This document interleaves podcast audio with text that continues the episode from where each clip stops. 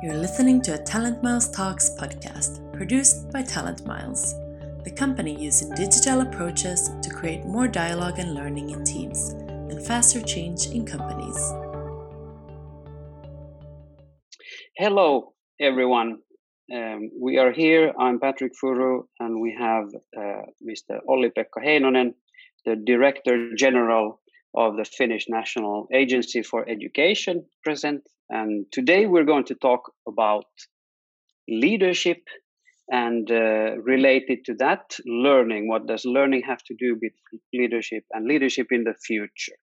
And just to set up the scene, um, Olli-Pekka Heinonen is um, many things, but uh, in, in addition to being the Director General currently at the Finnish National Agency for Education, he's formerly been the Minister of Education, and uh, among, among, other things, also the former director at the YLE, uh, which is the national broadcasting company, um, and many other things. But one could easily call him um, the master authority of education, uh, not only in, in Finland, but also nationally, because as we know, Finland is um, one of the leading countries in terms of the school system uh, in the world.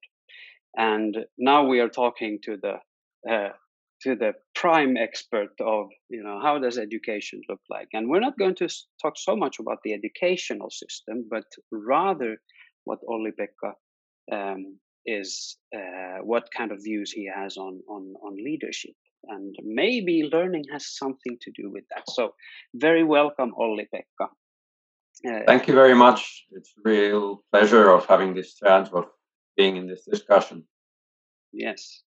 So let me just uh, uh, start by asking um, a, a, broad question that uh, how, how do you see um, how leadership is today, maybe compared to uh, to, to the previous, the past, the history, and uh, do you see any what sort of what, what is the current view uh, you have on leadership? Mm. Well, I think um, people my age, we still kind of we grew to a reality where we had a kind of a picture in our head that what a leader should look like, how usually he should behave, how he should talk, and how he should lead.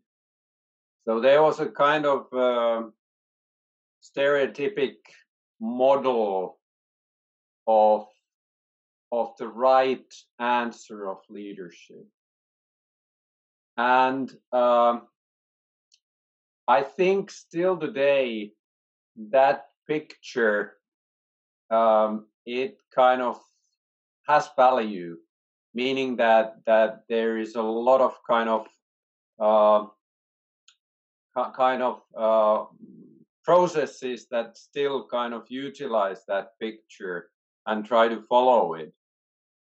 But I think today leadership is much much more um, diversified kind of a concept.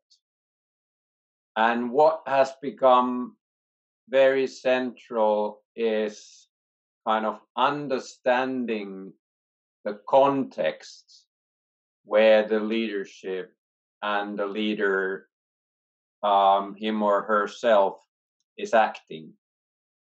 And, and I think that has become actually one of the central skills and competencies for leaders to be able to read the context and act according to it.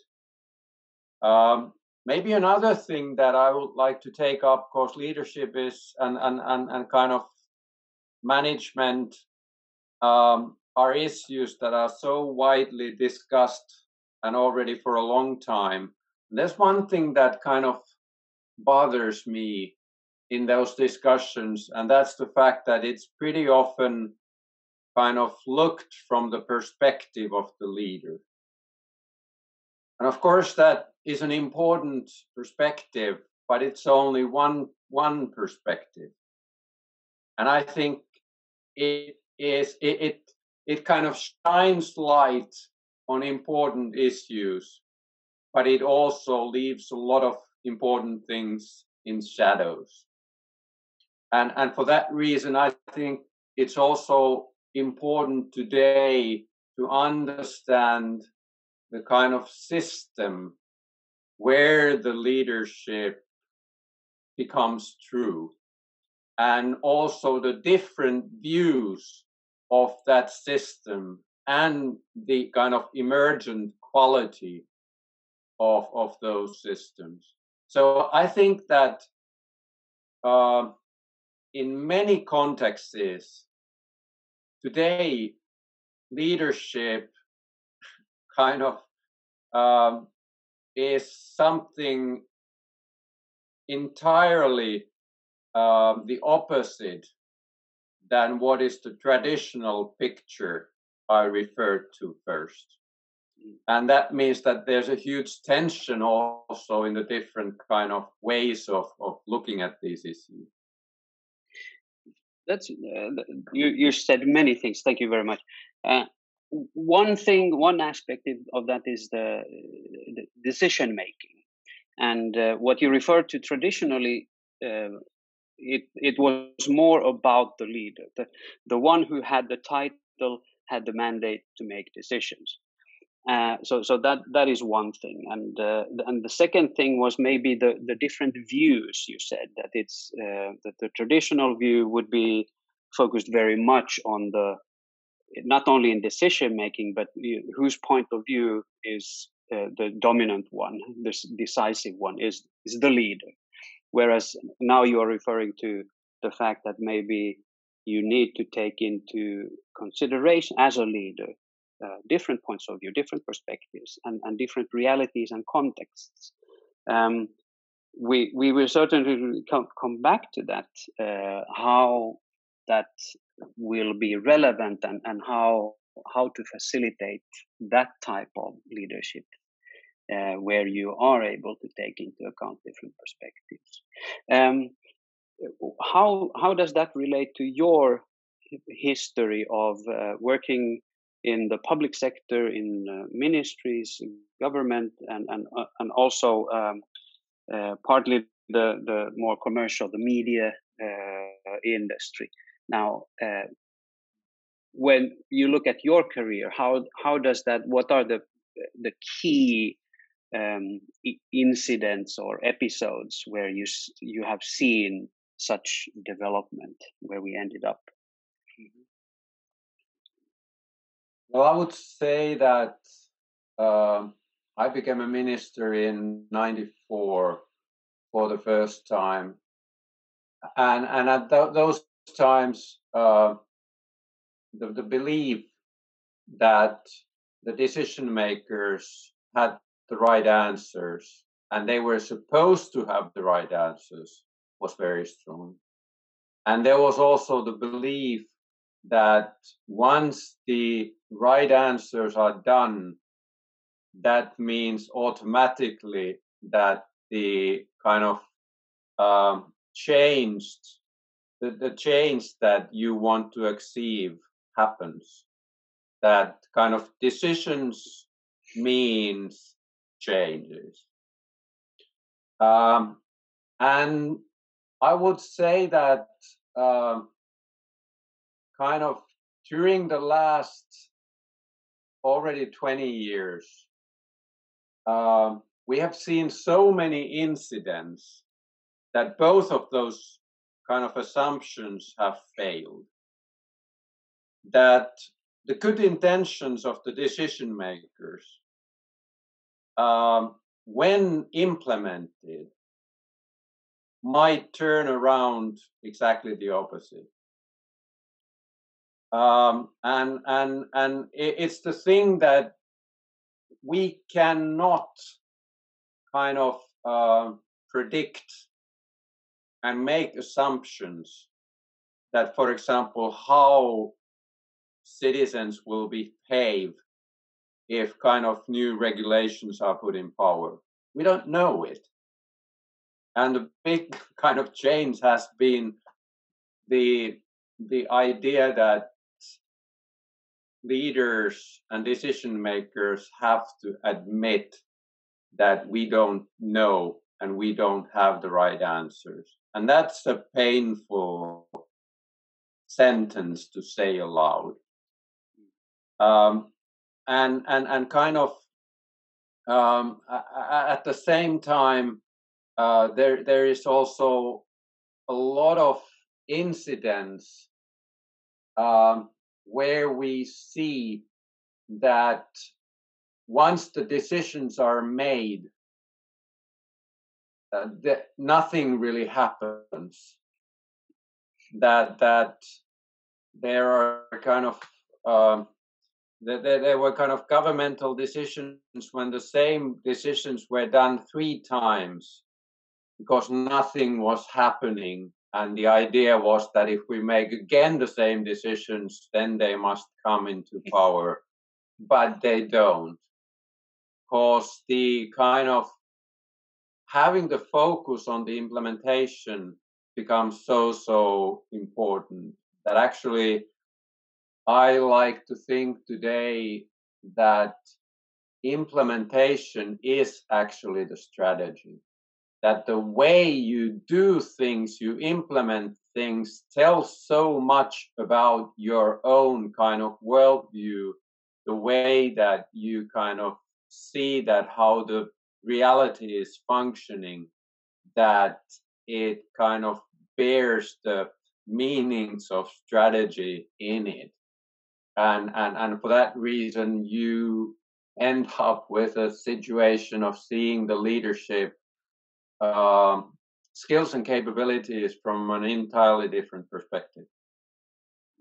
So I can hear uh, implicitly your own experiences when uh, be, before you were focused, and, and this is maybe the traditional view, focusing on the decision once you have the right answer and, and make that decision as a leader, then you assume that things will just automatically happen and and what I'm hearing is uh, you realized long ago already that uh, this wasn't the case. That uh, it, it's it's more about making sure that the, the wheels uh, start rolling and the implementation starts happening. Um, any uh, personal uh, story that you want to share, or you know, how how did you come to that realization? Uh, well, I think that um, that that there, there were there have been kind of individual incidents that has that that have been kind of very useful in in in in understanding that the old way is not functioning. Um, for example, there's been many decisions done about how to kind of speed up, for example, the process of young people to get to the next uh, kind of educational level. How to make sure that there's no kind of um, unused um, spare years in their career, but they could have a kind of a kind of a uh, flexible um, learning path continuing from year to year. And and always when those decisions were done, the outcomes were not the things that were expected. That that the young people they made entirely from their perspective rational and logical decisions but the decisions were different ones that we as national decision makers were anticipating. And there's the same things for example with with like in the in the sectors of uh, health and social affairs there's been kind of decisions done in in certain big cities for example that there's been uh, a problem with um, with kind of people who are using both drugs and alcohol. And that was a kind of a big problem. And, and what was done was that there was planned a special kind of a recovery program for explicitly those people who were kind of mixed users. And the outcome was that actually it was such an attractive program that the people who earlier were only using drugs but not alcohol or using alcohol but not drugs started to use both. And and again it's entirely logical and rational from their point of view but that was definitely not the thing that the decision makers were thinking about and and and, and i think we're seeing these kind of things reading newspapers every day so that that was a very fascinating case. So how how does the uh, municipality encourage people to become uh, addicts, basically, through exactly. Cre- creating a, a, very attractive program for the uh, rehab program? So uh, that that's incredibly fascinating. Um, and and what you're pointing towards is uh, what has been referred to as wicked problems, complex uh, problems, uh, where you are not able to see the consequences of uh, of certain decisions. And what the the, the research, research is telling us is that those wicked problems are increasing, not decreasing. Um, and, and, and world is becoming more complex um, and, and all that story with the VUCA world um, and, and, and the likes.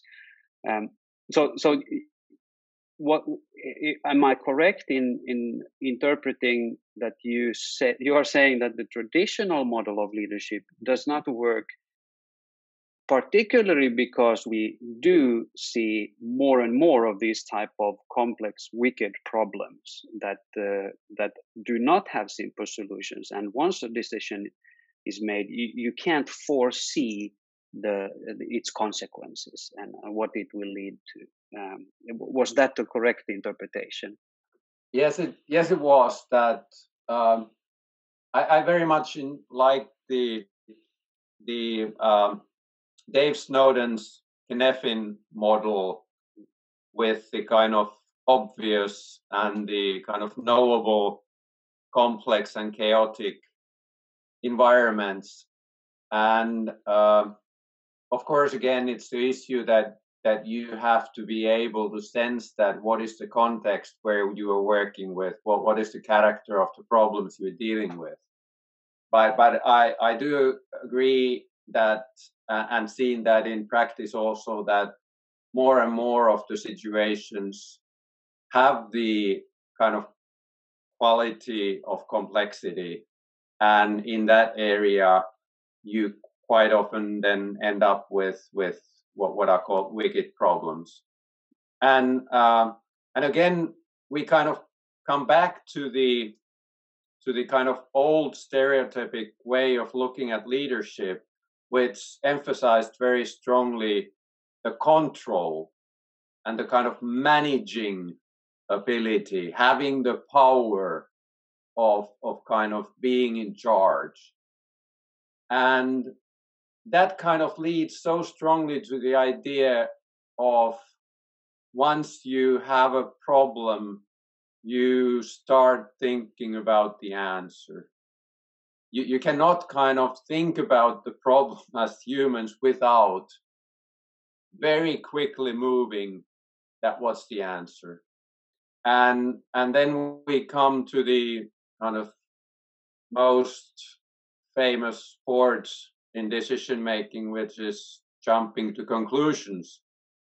Um, and the danger of doing that that we kind of assume cause effect relationships with a kind of a network of interconnected uh, parts where the important thing is not the parts, but what is in the interaction, what's happening between the parts, which is more than the sum of the parts.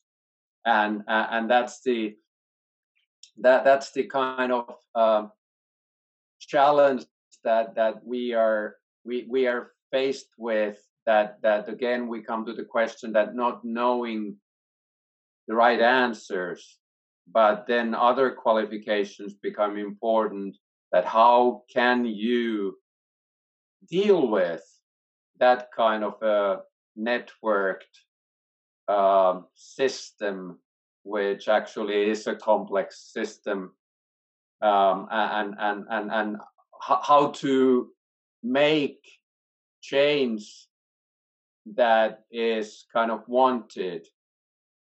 How to make things that you would like to see happen in that kind of an environment. Yes uh, many interesting things but but if if i want to, uh, pinpoint it to very concrete uh, you, you, said about the, uh, the, the managerial mechanisms and and isn't it so that managers are basically hired to to solve problems and make decisions? Isn't that their job? Yeah that's very true. It, it, it is their job but uh, i feel that there should be less and less vacancies with that kind of a job description Mm. That that it's uh, it, it is a, a an uh, how would I say you you're putting pressure on those people who are hired with that description that I think is very difficult to fulfill in these days if you're looking for the uh, for, for the kind of effectiveness of an organization. Mm. So what you're saying is basically that we, we should stop hiring managers if the title is or the job description is to to make decisions and and, and solve problems. Um, and and that may be a, a little bit tongue in cheek, but uh, but what you're referring to is is that if you are a manager and and still have the image because I think uh, most of us are uh, familiar with the, the, the picture of the manager or the leader who is who has the right answer and uh, or s- supposed to have the right answer has the pressure of making decisions. So if you have that job then probably you are pushed towards making fast decisions and solving problems quickly. And and that might when when we you refer to the wicked problems the complex problems where there are no simple answers um, and even if uh, even if you find an one answer it might you, you don't know where it will lead to and and the, that thus the uh, the, the sort of problems you are trying to solve might not be the, the correct ones mm. um, uh, am I making sense here? What is uh, I think you're making a lot of sense, and and and of course, when we're talking about wicked problems, the character of those problems is that first of all that there's no beginning and end in them. When you make decisions, it doesn't mean that the wicked problem goes away. It, it remains there and the reason it remains there is that it's full of paradoxes. And paradoxes refuse to be solved. So it's the question that in each kind of moment and context, how can you kind of um, utilize the tension of the paradox in a positive way?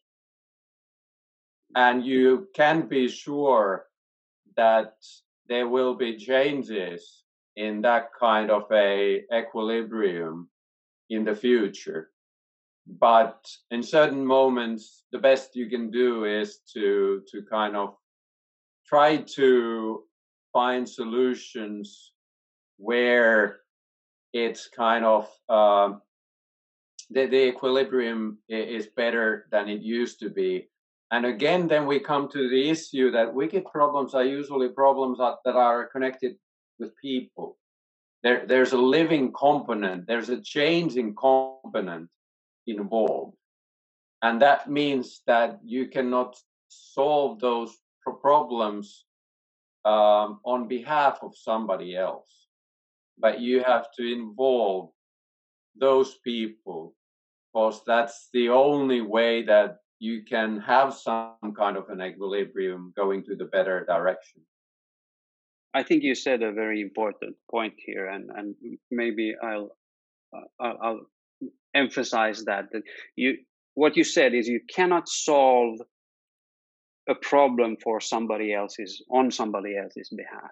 Uh, you have uh, instead you you must involve those people who whose problem it is or whom it concerns. Uh, that, and, and you said that's the only way. Um, can you be a little bit more specific or con- concrete in so in, in your job um, you're mm. saying basically you can't solve problems for other people but you can you, you can involve or you have to involve them uh, how does that look like in practice uh, maybe an example or, or, or some elaboration hmm. uh, in practice it means that uh, you have to be able to bring about all the different kind of shareholders of the issues we are dealing with together to have that discussion that is there a shared view that what we are dealing with and of course that brings us to the question of the kind of uh, leadership qualifications um, acting on a complex environment.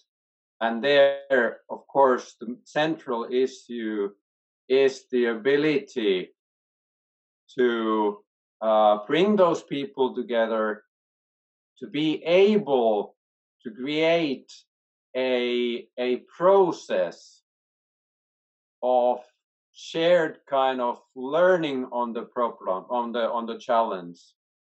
And then uh, creating trust between the different uh, actors um, around the table who are the the owners of, of the of the challenge and, and, and the trust issue is very, very important because it's the qualification connected to the interdependencies between different actors.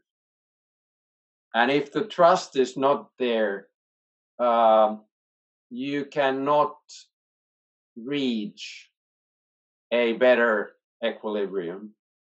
But but it, it's it's definitely needed. And, and to me, kind of trust is about three components. It's about um, credibility, the the thing that uh, that you have the ability to do what you are supposed to do, your reliability that you are trusted that you do the things you promise you do, and then intimacy, the closeness that the different actors know each other and their circumstances and their perspectives well enough to involve in that kind of a, a, a problem solving uh, kind of a process.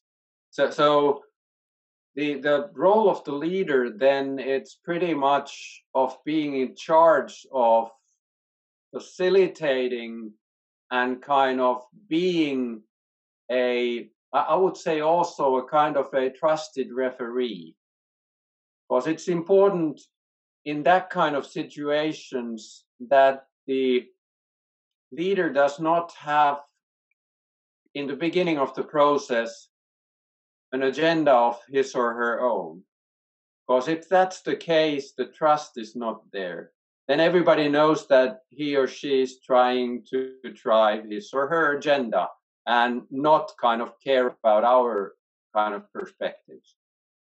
And and for that reason it's it's kind of really important that you can create a kind of a trustworthy uh, process in that sense. And, and the leaders then how would i say when we t- when we come to decision making I would say that the leader's role is to ability to identify pre-cooked decisions.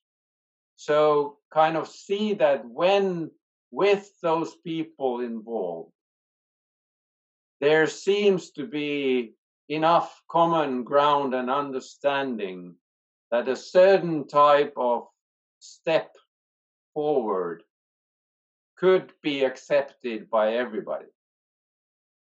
Then it might be the role of the leader to kind of suggest at the right moment that could we go this way.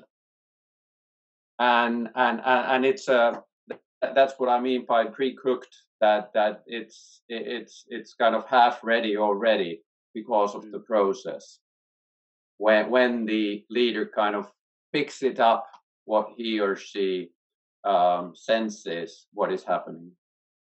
So, in fact, it's not the leader's uh, decision in a sense, but it's a common decision that the leader only uh, makes explicit.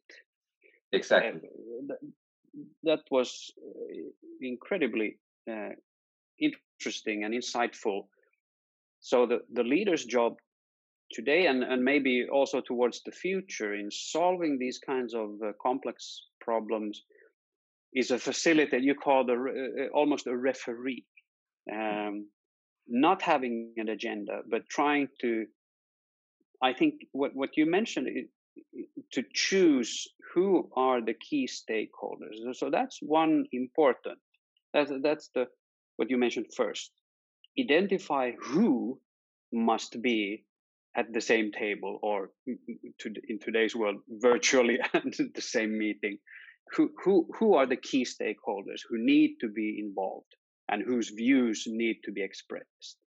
So that's that's a key leader role identifying the who. And then you mentioned also the, the, the creating a shared view uh, of what is it that we are trying to solve um, and and then then maybe expressing you mentioned the pre-cooked uh, once you sense as a leader that okay this seems to be the common understanding this seems to be the the way to, to for the group the team to go forward. So just stating that um, but not dictating uh, i think that was quite clear um, and and it involves then what you mentioned the trust the credibility reliability and and, and knowing uh, knowing the people.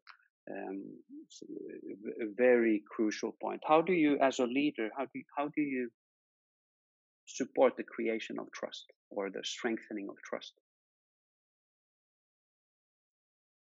Well first of all by trusting that that it, it's very strongly a a two-way street that the kind of uh, increasing increasing the kind of uh, how would I say self-confidence of the actors involved, kind of seeing them as trustfully, you build the trust in themselves and also in the in in the process.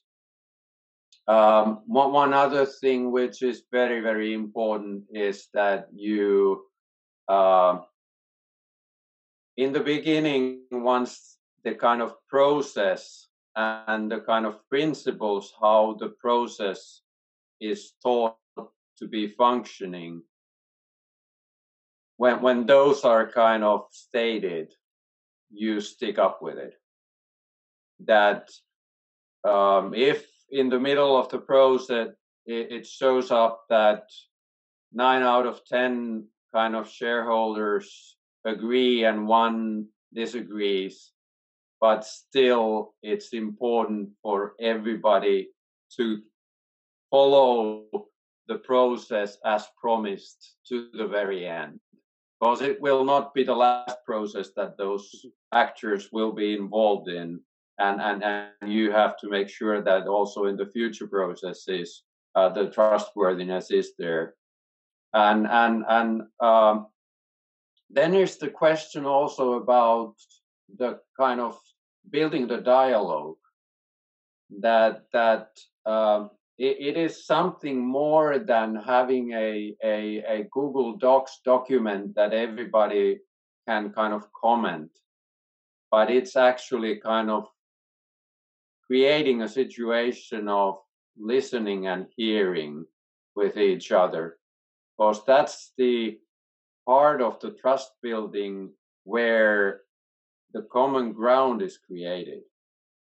And usually kind of the ways forward are such solutions that maybe some maybe everybody in the process have to give up something that is important to them. But they won't do it if there is no kind of common ground created in the process. So so that's why the dialogical um, kind of listening hearing understanding, valuing different perspectives uh, is such an important part of the trust creation. Very, very good. I'm almost speechless when uh, we think about this. How, how important the, the trust building and maintaining trust is for for any organization, and, and how how leaders can can either we we all know that trust can be easily destroyed but it takes time to to build up. Um, so so therefore, what what you are referring to is is is really one of the core qualities of uh, of leadership uh, today and and especially in the future, where as you mentioned, you you have to gather around people uh, who are touched and who have information knowledge about uh, this problem to be solved uh, and and uh, in today's world, most of the times, not all of that those people belong to your organization, uh, but they they belong to somebody else's organization, and still you have to to work together. Now, uh, one thing about this future, and um, I, I, I, almost uh, must ask this question of learning. Um, since since you are running an organization devoted uh, entirely to to learning and creating the national curricula and and, and so forth um, why do leaders need to care about learning? And in what ways?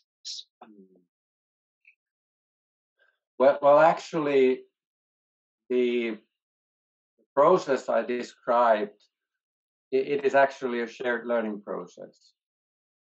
And and actually it's the shared learning process that creates trust. That that you uh, and and here comes also the tricky part especially with when you're dealing with um, highly educated professionals.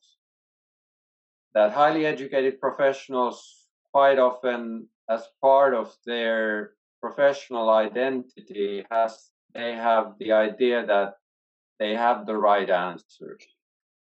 They they kind of they, they have the hammer and the world is the nail and uh, and they know how to bang it. Um, and the tricky part is that when kind of kind of special professionals that's something that it's needed today and it will be needed in, in tomorrow's world also. But what we need more and more is the integration of those kind of specialities to kind of bring that pool of uh, specialists together, utilizing e- each other's abilities to kind of um, go forward with a wicked problem. And, and in doing that, they need to admit that they don't actually know the answers to the wicked problem. Um, and, and for that reason, that's when important things start happening. Once that is admitted, after that, everything is possible. And, and that is kind of that that's where the learning starts. Um, and the the issue is of course the character of a complex environment that because there are so many interconnections in it which mean that you cannot predict that what's going to happen next so it's an uncertain at and at the same time kind of always kind of emerging reality. Which means that you cannot kind of create solutions that are solutions for good. But you have to be able to create the culture of kind of constant learning so actually, we come to the issue that um, tomorrow's and today's leaders have to be able to lead the learning of organizations and networks and systems. And and and, and that's um, that actually comes very close to the role of the of a teacher in a way that there's a lot of kind of relativity or or, or a, a, a, a relative um, vocation between leader and, and a teacher, I would say, in, in tomorrow's world. And then, because the shared learning process creates trust, and trust actually strengthens the autonomy of each actor, their own ability to do their part in the best possible way.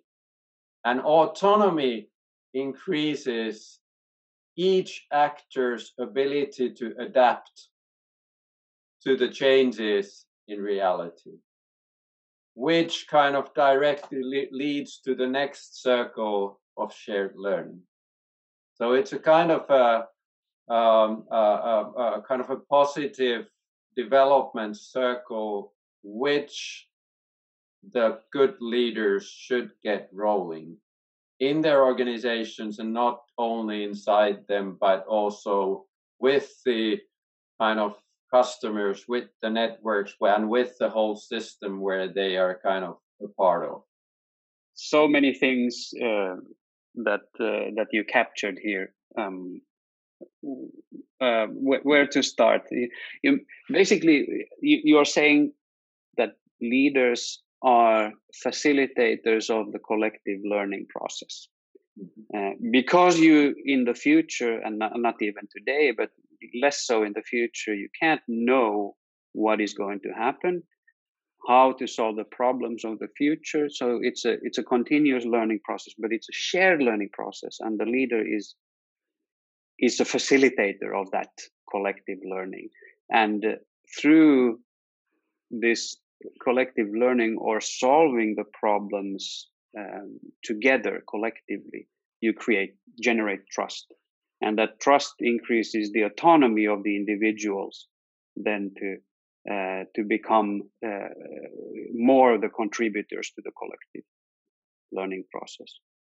Um, that, that that's a nice nice thing. One thing I want to uh, clarify with you is is when you mentioned that the, the role of the leader becomes very close to the role of a, a, teacher and in the traditional sense the role of the teacher is to bring the knowledge to the students right uh, so uh, just i'm i'm now in a history lesson and i'm teaching the, uh, the the, the students the pupils to what what happened in the history. Um, but you're not referring to that type of uh, teachership or leadership. Am I correct? Yes, that's right. Um, I think there are kind of two important distinctions. Um, sometimes it is the case that that the leaders too have certain knowledge that is not possible for anybody else to achieve in a in an organization, for example.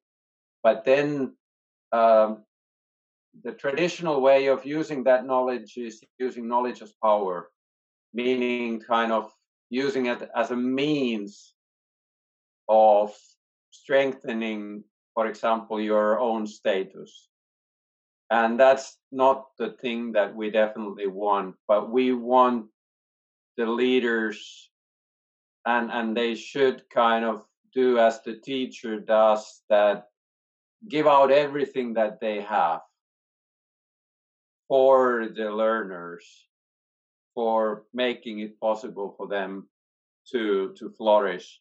And another one is that um, as the kind of reality is evolving and changing all the time um, the teachers today they don't either know the right answers but they are part of the learning process. So it's a kind of a it's a kind of an emergent learning that that what becomes important. Because the what's kind of what works changes constantly. That the best practices are not best best practices tomorrow but there are new practices and and and and for that reason uh, the teacher has the ability of designing the learning process and being part of that learning process, supporting everybody else to succeed in what they are doing together. And, and I think the, the kind of collective nature of that kind of decision process becomes so, so important that, that it's not only kind of individuals, but, but it's the, it's the kind of big issue of, of us humans that how can we nurture and strengthen the collective wisdom by how we act. At the moment, we are not doing it. We are kind of collectively creating outcomes that nobody as an individual would like to see. When you look at what's happening to the nature with the climate change and everybody, I don't think there's anybody who would like to see that that that that it it's a it's a target that we want to have climate change in the world but it is an outcome for us as individuals doing doing things that as a collective have kind of bad um, and and and harmful and and in some ways maybe existential um, kind of um, outcomes for us and, and and for that reason we have to learn to do better on that mm. that's uh, yeah uh, now we come to the big issues big questions climate change inequality in the world and and i think yeah. Those those are almost insolvable wicked problems but uh, but certainly we can change uh, the way we we approach them and uh, and that, that change is not fast. Now i wanted to also uh, cover this this topic because I know you're a trumpet player uh, and into music, and and and there we see um, as a as an analogy or metaphor for leadership and organizations. Uh, the, the, the, band could be a an organization, and and how you work there. Do you have the premeditated uh, structure and hierarchy. Say uh, in a in an orchestra, symphony orchestra, you have the conductor as the grand leader who has the answers and dictates. Whereas in in maybe some some other uh, jazz or uh, rock bands, you, you you might not have a clear leader, but it's it's more of a collective process, if you wish. So so. Uh, how do you see that? How does music help you uh, to understand the collective uh, learning and, and, and leadership issues? Well, well, I think it's been very central to me to to understand how it works. That that that um, it, it, there are kind of so many things that are the the analogy is so clear. It, it's the it's of course the the communication. It's the interaction. It's the kind of sensing what everybody else is doing and reacting to that in order to create something new. And it's not only the the the players themselves, but it's also the context where you're doing it. It's the audience. It, it's the atmosphere uh, that you connect to. Your sense of adapting is very strong, and then it's also the spontaneity and it's trained spontaneity. It's the thing that to be really good at uh, unexpected situations, you have to train for it. And once you have that kind of uh, prepared mind, then it's possible for you to survive in moments that you had not expected and that's a that's a kind of competence that i think becomes so so important for every one of us in the uncertainty of the world where we are living. And and it's kind of kind of many many other things. It's um, the the kind of uh, learning also that happens with, with a jazz band that that there might be new things that are coming up with that creation process because of what somebody else did or because of you kind of were able to put together things that had not come to your mind beforehand. And that that idea of novelty which is actually a, a very strong character of a complex circumstance.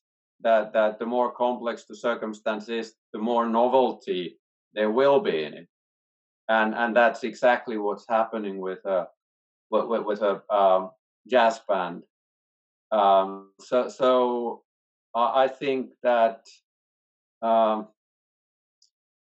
I think there's so many things that jazz musicians could teach leaders in today's world that I think we should utilize their experiences much, much more, as I know you, Patrick, know very well.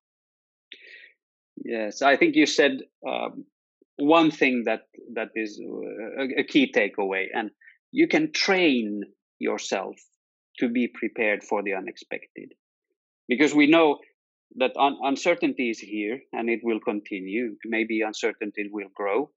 Um, but instead of um, being anxious and very stressed about that, you can actually train yourself to handle and, and maybe embrace uncertainty and, and learning to cope with different uh, unexpected uh, incidents and and uh, just one year ago i think we all experienced that the, the covid. Um, very unexpected. Uh, nobody had ever uh, had been able to foresee this. And and still we have to somehow adapt and and utilize that situation. And in the best case maybe be able to thrive uh, and, and and sort of turn this into something good I might not know what that is, but together we can probably solve uh, many of the, the issues. Um, a- anything, uh, any final words um, for uh, leaders of the future? What if you had one thing to say? What would you say?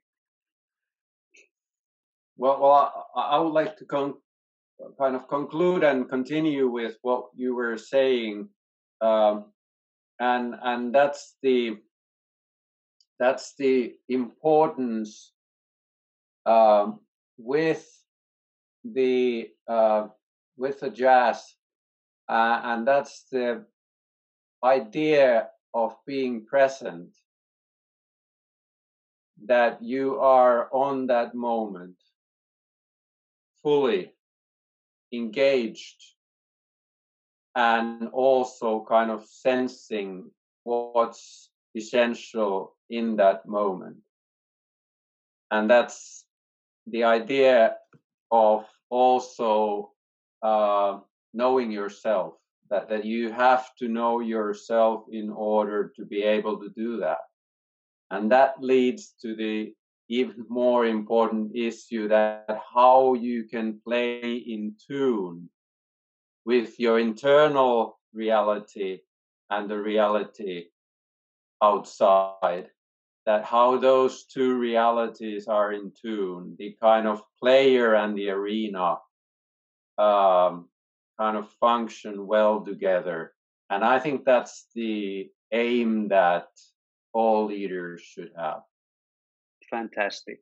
Uh, those were good uh, closing closing arguments um, also knowing yourself uh, to be able to contribute to the whole, to the, the, the group, the organization, and, and creating the future.